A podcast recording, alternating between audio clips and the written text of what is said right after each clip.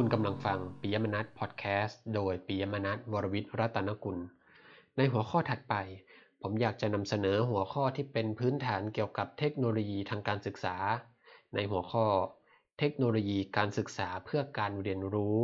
ซึ่งจะขออนุญาตอ้างอิงเอกสารจากประมวลสาระชุดฝึกอบรมครูในหน่วยที่ 8 เรื่องเทคโนโลยีการศึกษาเพื่อการเรียนรู้ โดยรองศาสตราจารย์ ดร นิคมทาแดง รองศาสตราจารย์กอบกุลปราบประชา และดรอำนวยเดชชัยศรี ซึ่งในเอกสารฉบับนี้ เป็นเอกสารเรื่องเทคโนโลยีการศึกษาเพื่อการเรียนรู้ ซึ่งเป็นส่วนหนึ่งของสื่อสิ่งพิมพ์ในชุดฝึกอบรมครู ที่ประกอบไปด้วยสาระสำคัญ 9 เรื่องอันได้แก่ 1. หลักการจัดการศึกษา 2. การพัฒนาวิชาชีพครู 3. การกระจายอำนาจทางการศึกษา 4. การประกันคุณภาพการศึกษา 5. หลักสูตรสถานศึกษา 6. การจัดการเรียนรู้ที่เน้นผู้เรียนเป็นสำคัญ 7. การวิจัยในชั้นเรียน 8. เทคโนโลยีการศึกษาเพื่อการเรียนรู้ และ 9. ครูกับการจัดการศึกษาของชุมชน ดยเอกสารฉบับนี้นะครับ จะเป็นหน่วยที่ 8 เรื่องเทคโนโลยีการศึกษาเพื่อการเรียนรู้ ซึ่งได้จัดพิมพ์ครั้งที่ 1 ในเดือนมีนาคมพุทธศักราช 2545 โดยจะมีหัวข้อย่อยทั้งหมด 3 หัวข้อย่อยนะครับ ผมก็จะขออนุญาตนำเสนอเป็น 3 ตอนย่อย ตามเอกสารฉบับนี้เลยนะครับ โดยในตอนที่1นนะครับจะเป็นเรื่องเทคโนโลยีเพื่อการเรียนรู้ตามพระราชบัญญัติการศึกษาแห่งชาติ พุทธศักราช 2542 ตอนที่ 2 เรื่องสื่อการศึกษา ตอนที่ 3 เรื่องการส่งเสริมทักษะการใช้แหล่งทรัพยากรการเรียนรู้ แต่ก่อนที่เราจะไปฟังกันในตอนที่ 1นนะครับ ผมก็จะขออนุญาตปูพื้นฐานเบื้องต้นนะครับ เป็นส่วนของบทนำหรือความนำเกี่ยวกับเทคโนโลยีการศึกษาเพื่อการเรียนรู้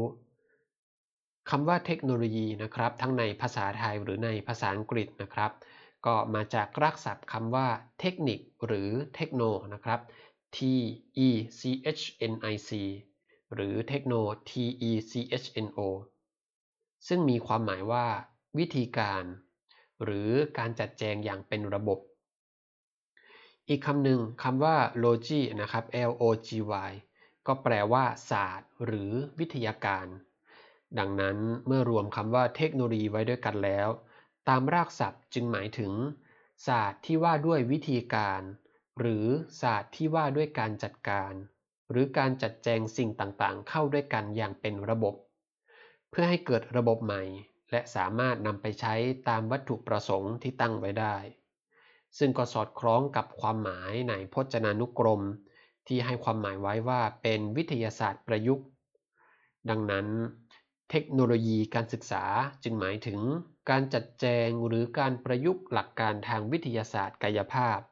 มาใช้ในกระบวนการศึกษา ซึ่งเป็นเรื่องของพฤติกรรมศาสตร์ ดังนั้น โครงสร้างของเรื่องเทคโนโลยีการศึกษาจึงประกอบไปด้วย มโนมติทางวิทยาศาสตร์กายภาพ และมโนมติทางพฤติกรรมศาสตร์ด้วยการผสมประสานกับสิ่งอื่น ๆ ที่เกี่ยวข้อง ตัวอย่างเช่น การประยุกต์ใช้หลักการทางวิทยาศาสตร์กายภาพทางวิศวกรรม และทางเคมี ก็เราก็จะได้เครื่องพิมพ์และหมึกพิมพ์ ซึ่งสามารถนำมาใช้ในการผลิตหนังสือหรือตำราต่างๆ ได้ และจากการประยุกต์ใช้หลักพฤติกรรมศาสตร์ทางจิตวิทยา จิตวิทยาการเรียนรู้ ทฤษฎีการเรียนรู้ และหลักของความแตกต่างระหว่างบุคคล ก็ทำให้ได้เนื้อหาในลักษณะของโปรแกรมขั้นย่อยๆ จากง่ายไปหายาก และเมื่อนำมารวมกันระหว่างวิทยาศาสตร์กายภาพ และพฤติกรรมศาสตร์ในตัวอย่างนี้ ก็จะให้เกิดผลิตผลทางเทคโนโลยีการศึกษาขึ้นที่เรียกว่า บทเรียนโปรแกรมหรือตำราเรียนแบบโปรแกรมอีกตัวอย่างหนึ่งในการประยุกต์วิทยาศาสตร์กายภาพเกี่ยวกับเรื่องของแสง เสียงและอิเล็กทรอนิกส์พื้นฐานทางคณิตศาสตร์ ที่ใช้ระบบเลขฐานสองทำให้เราได้เครื่องคอมพิวเตอร์ และเมื่อนำมาผสมผสานกับการประยุกต์ทางพฤติกรรมศาสตร์ ที่เกี่ยวข้องกับจิตวิทยาการเรียนรู้ ทฤษฎีการเรียนรู้ ความแตกต่างระหว่างบุคคล หลักการวิเคราะห์งานและทฤษฎีสื่อการเรียนการสอนแล้วก็จะทำให้เกิดผลผลิตทางเทคโนโลยีการศึกษา คือคอมพิวเตอร์ช่วยสอน หรือ Computer Assisted Instruction CAI จากข้อพิจารณาดังกล่าวข้างต้นจะเห็นได้ว่า ความหมายของเทคโนโลยีการศึกษาจะมีลักษณะที่เน้นแตกต่างกันใน 2 ลักษณะคือ 1. เทคโนโลยีการศึกษาในความหมายในการประยุกต์หลักการทางวิทยาศาสตร์กายภาพ และวิศวกรรมศาสตร์ให้เป็นวัสดุ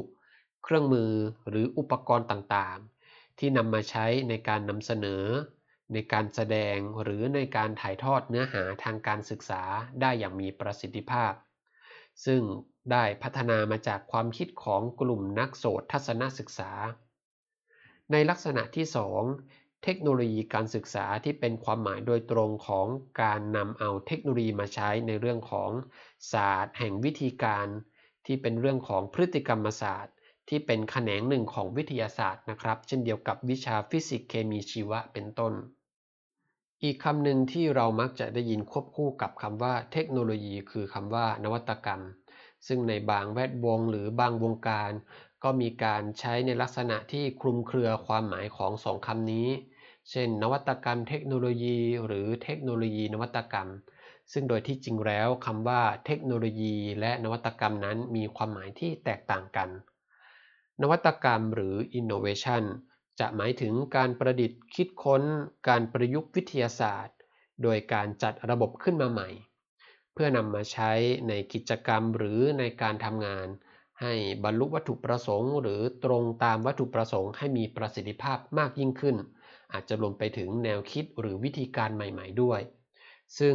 คำว่าใหม่ในที่นี้ก็จะหมายถึงส่วนที่เป็นสิ่งใหม่ทั้งหมด ในบางแวดวงบางวงการนะครับ ก็อาจจะจำกัดอยู่คำว่าคำว่าใหม่จะต้องเป็นสิ่งที่ใหม่ทั้งหมด การเป็น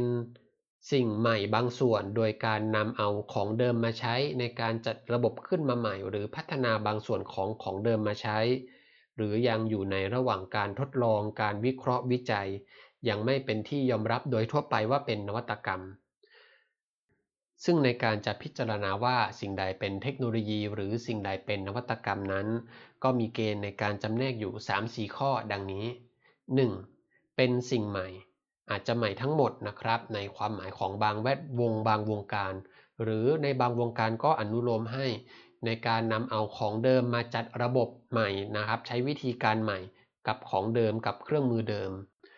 หรือพัฒนาต่อยอดจากของเดิมบางส่วน ก็เรียกว่าเป็นสิ่งใหม่ 2. มีการนำเอาวิธีระบบมาใช้ นั่นก็คือสิ่งใหม่ที่ว่าไม่ใช่เอาอะไรก็ได้มาใช้ แค่ไม่ให้เหมือนเดิม ก็ยังไม่นับว่าเป็นนวัตกรรม นอกจากจะเป็นสิ่งใหม่แล้ว ยังต้องมีการนำเอาสิ่งนั้นมาใช้อย่างเป็นระบบ โดยการนำเอาวิธีระบบมาใช้ 3. ผ่านการวิจัยหรืออยู่ระหว่างการวิจัย เพื่อที่จะเป็นการทดสอบ ทดลองหรือรับรองยืนยันว่า สิ่งใหม่ที่นำเอาวิธีระบบมาใช้นั้น สามารถนำเอาไปใช้ในการทำงาน ได้ผลมีประสิทธิภาพมากน้อยเพียงใด และเกณฑ์ข้อที่ 4 ยังไม่เป็นส่วนหนึ่งของระบบงานปัจจุบัน ถ้าสิ่งสิ่งนั้นเป็นที่ยอมรับโดยทั่วไป เป็นสิ่งที่ใช้ในการทำงานอยู่แล้ว เป็นส่วนหนึ่งของระบบงานปัจจุบันแล้ว เราจะไม่เรียกมันว่านวัตกรรม แต่เราจะเรียกมันว่าเทคโนโลยี นวัตกรรมนั้นก็จะกลายเป็นเทคโนโลยีต่อไป นวัตกรรมจึงเป็นขั้นเริ่มต้นของเทคโนโลยี ในส่วนของเทคโนโลยีการศึกษาก็มีความสำคัญ มีความจำเป็นที่เด่นชัดในการนำเอามาใช้ในเรื่องของการจัดการศึกษา โดยการนำเอาเทคโนโลยีหรือนวัตกรรมต่างๆ มาใช้อย่างเป็นระบบเป็นกระบวนการ ซึ่งก็มีเหตุผลสำคัญดังนี้ 1. เรื่องของความเจริญก้าวหน้าอย่างรวดเร็วทางด้านวิชาการต่างๆ ของโลก โดยเฉพาะระยะหลังสงครามโลกครั้งที่สองเป็นต้นมา เกิดวิธีวิทยาการใหม่ๆ ความรู้ใหม่ๆ สิ่งประดิษฐ์ต่างๆ ก็ได้ถูกคิดค้นขึ้นมาใช้ในสังคมอย่างมากมายเป็นเท่าทวีคูณ ซึ่งมีผลโดยตรงต่อการเปลี่ยนแปลงและการปรับตัว ทางด้านหลักสูตรการเรียนการสอนของสถานศึกษา และก็ยังส่งผลเป็นลูกโซ่ ต่อเนื่องไปถึงปัญหาในการเรียนการสอน การเลือกโปรแกรมรวมถึงการทำความเข้าใจกับเนื้อหาสาระใหม่ๆ ของนักเรียนปัญหาต่างๆ เหล่านี้มีความรุนแรงแล้วก็มีความซับซ้อนมากขึ้นอย่างต่อเนื่องเรื่อยๆ รวมถึงปริมาณของเนื้อหาเกี่ยวกับ วิชาการใหม่ๆ ก็มีมากมาย จนเกินความสามารถของผู้ที่เกี่ยวข้องในการที่จะเลือกบันทึกจดจำหรือนำเสนอในลักษณะแบบเดิมได้ จึงมีความจำเป็นที่จะต้องใช้เครื่องมือทางเทคโนโลยีและนวัตกรรมที่เหมาะสม กับสถานการณ์เข้ามาช่วย เช่น ในการนำเสนอข้อมูลทางวิชาการ ในการบันทึกนะครับ โดยระบบคอมพิวเตอร์เป็นต้น เหตุผลสำคัญประการที่ 2 คือ เรื่องของการเปลี่ยนแปลงอย่างรวดเร็วของสังคม ซึ่งเป็นผลกระทบมาจากพัฒนาการทางด้านวิทยาศาสตร์ และเทคโนโลยีดังที่กล่าวมาแล้ว ก็มีผลโดยตรงต่อการดำรงชีวิต การปรับตัวรวมถึงพัฒนาการของนักเรียน การแนะแนวส่วนตัวและสังคมแก่นักเรียนจำเป็นต้องใช้เทคโนโลยีและนวัตกรรมให้เหมาะสมกับสถานการณ์นั้นๆ จึงจะสามารถให้บริการครอบคลุมถึงปัญหาต่างๆได้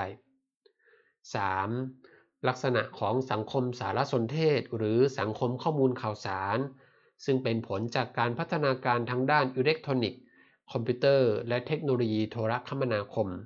ทำให้ข่าวสารมีรูปแบบที่หลากหลายมากยิ่งขึ้น ทั้งเสียง ภาพนิ่ง ภาพเคลื่อนไหว กราฟิก รวมถึงข้อมูลในคอมพิวเตอร์ ที่สามารถถ่ายทอดและส่งถึงกันได้อย่างรวดเร็วทุกมุมโลก สังคมปัจจุบันและอนาคตก็จะเป็นสังคมที่ท่วมท้นด้วยกระแสของข้อมูลและข่าวสาร ข้อมูลและข่าวสารจำนวนมหาศาล เป็นความต้องการ ข้อมูลและข่าวสารจำนวนมหาศาล จะอยู่ที่ความต้องการของผู้ใช้อย่างง่ายดาย ความจำเป็นที่สถานศึกษาจะต้องเป็นแหล่งให้ข้อมูลข่าวสารจะหมดความสำคัญลงไปเรื่อยๆ การแนะแนวในสถานศึกษาจะต้องเปลี่ยนบทบาทจากการเป็นแหล่งให้ข้อมูล มาเป็นการแนะนำแหล่งข้อมูล แนะนำการเลือก การใช้ข้อมูลในการแก้ปัญหา และการคิดสร้างสรรค์ ซึ่งบทบาทนี้จะทำให้สำเร็จได้ยาก หากไม่สามารถใช้เทคโนโลยีและนวัตกรรม เชื่อมต่อกับระบบสารสนเทศในปัจจุบัน เอาละครับ และนี่ก็เป็นซีรีส์เทคโนโลยีการศึกษาเพื่อการเรียนรู้ใน episode ที่ 0 หรือบทนำในตอนหน้าเราจะมาฟังกันต่อใน episode ที่ 1 เรื่องเทคโนโลยีเพื่อการเรียนรู้ตามพระราชบัญญัติการศึกษาแห่งชาติ พุทธศักราช 2542 ติดตามรับฟังกันในตอนต่อไปสำหรับวันนี้ สวัสดีครับ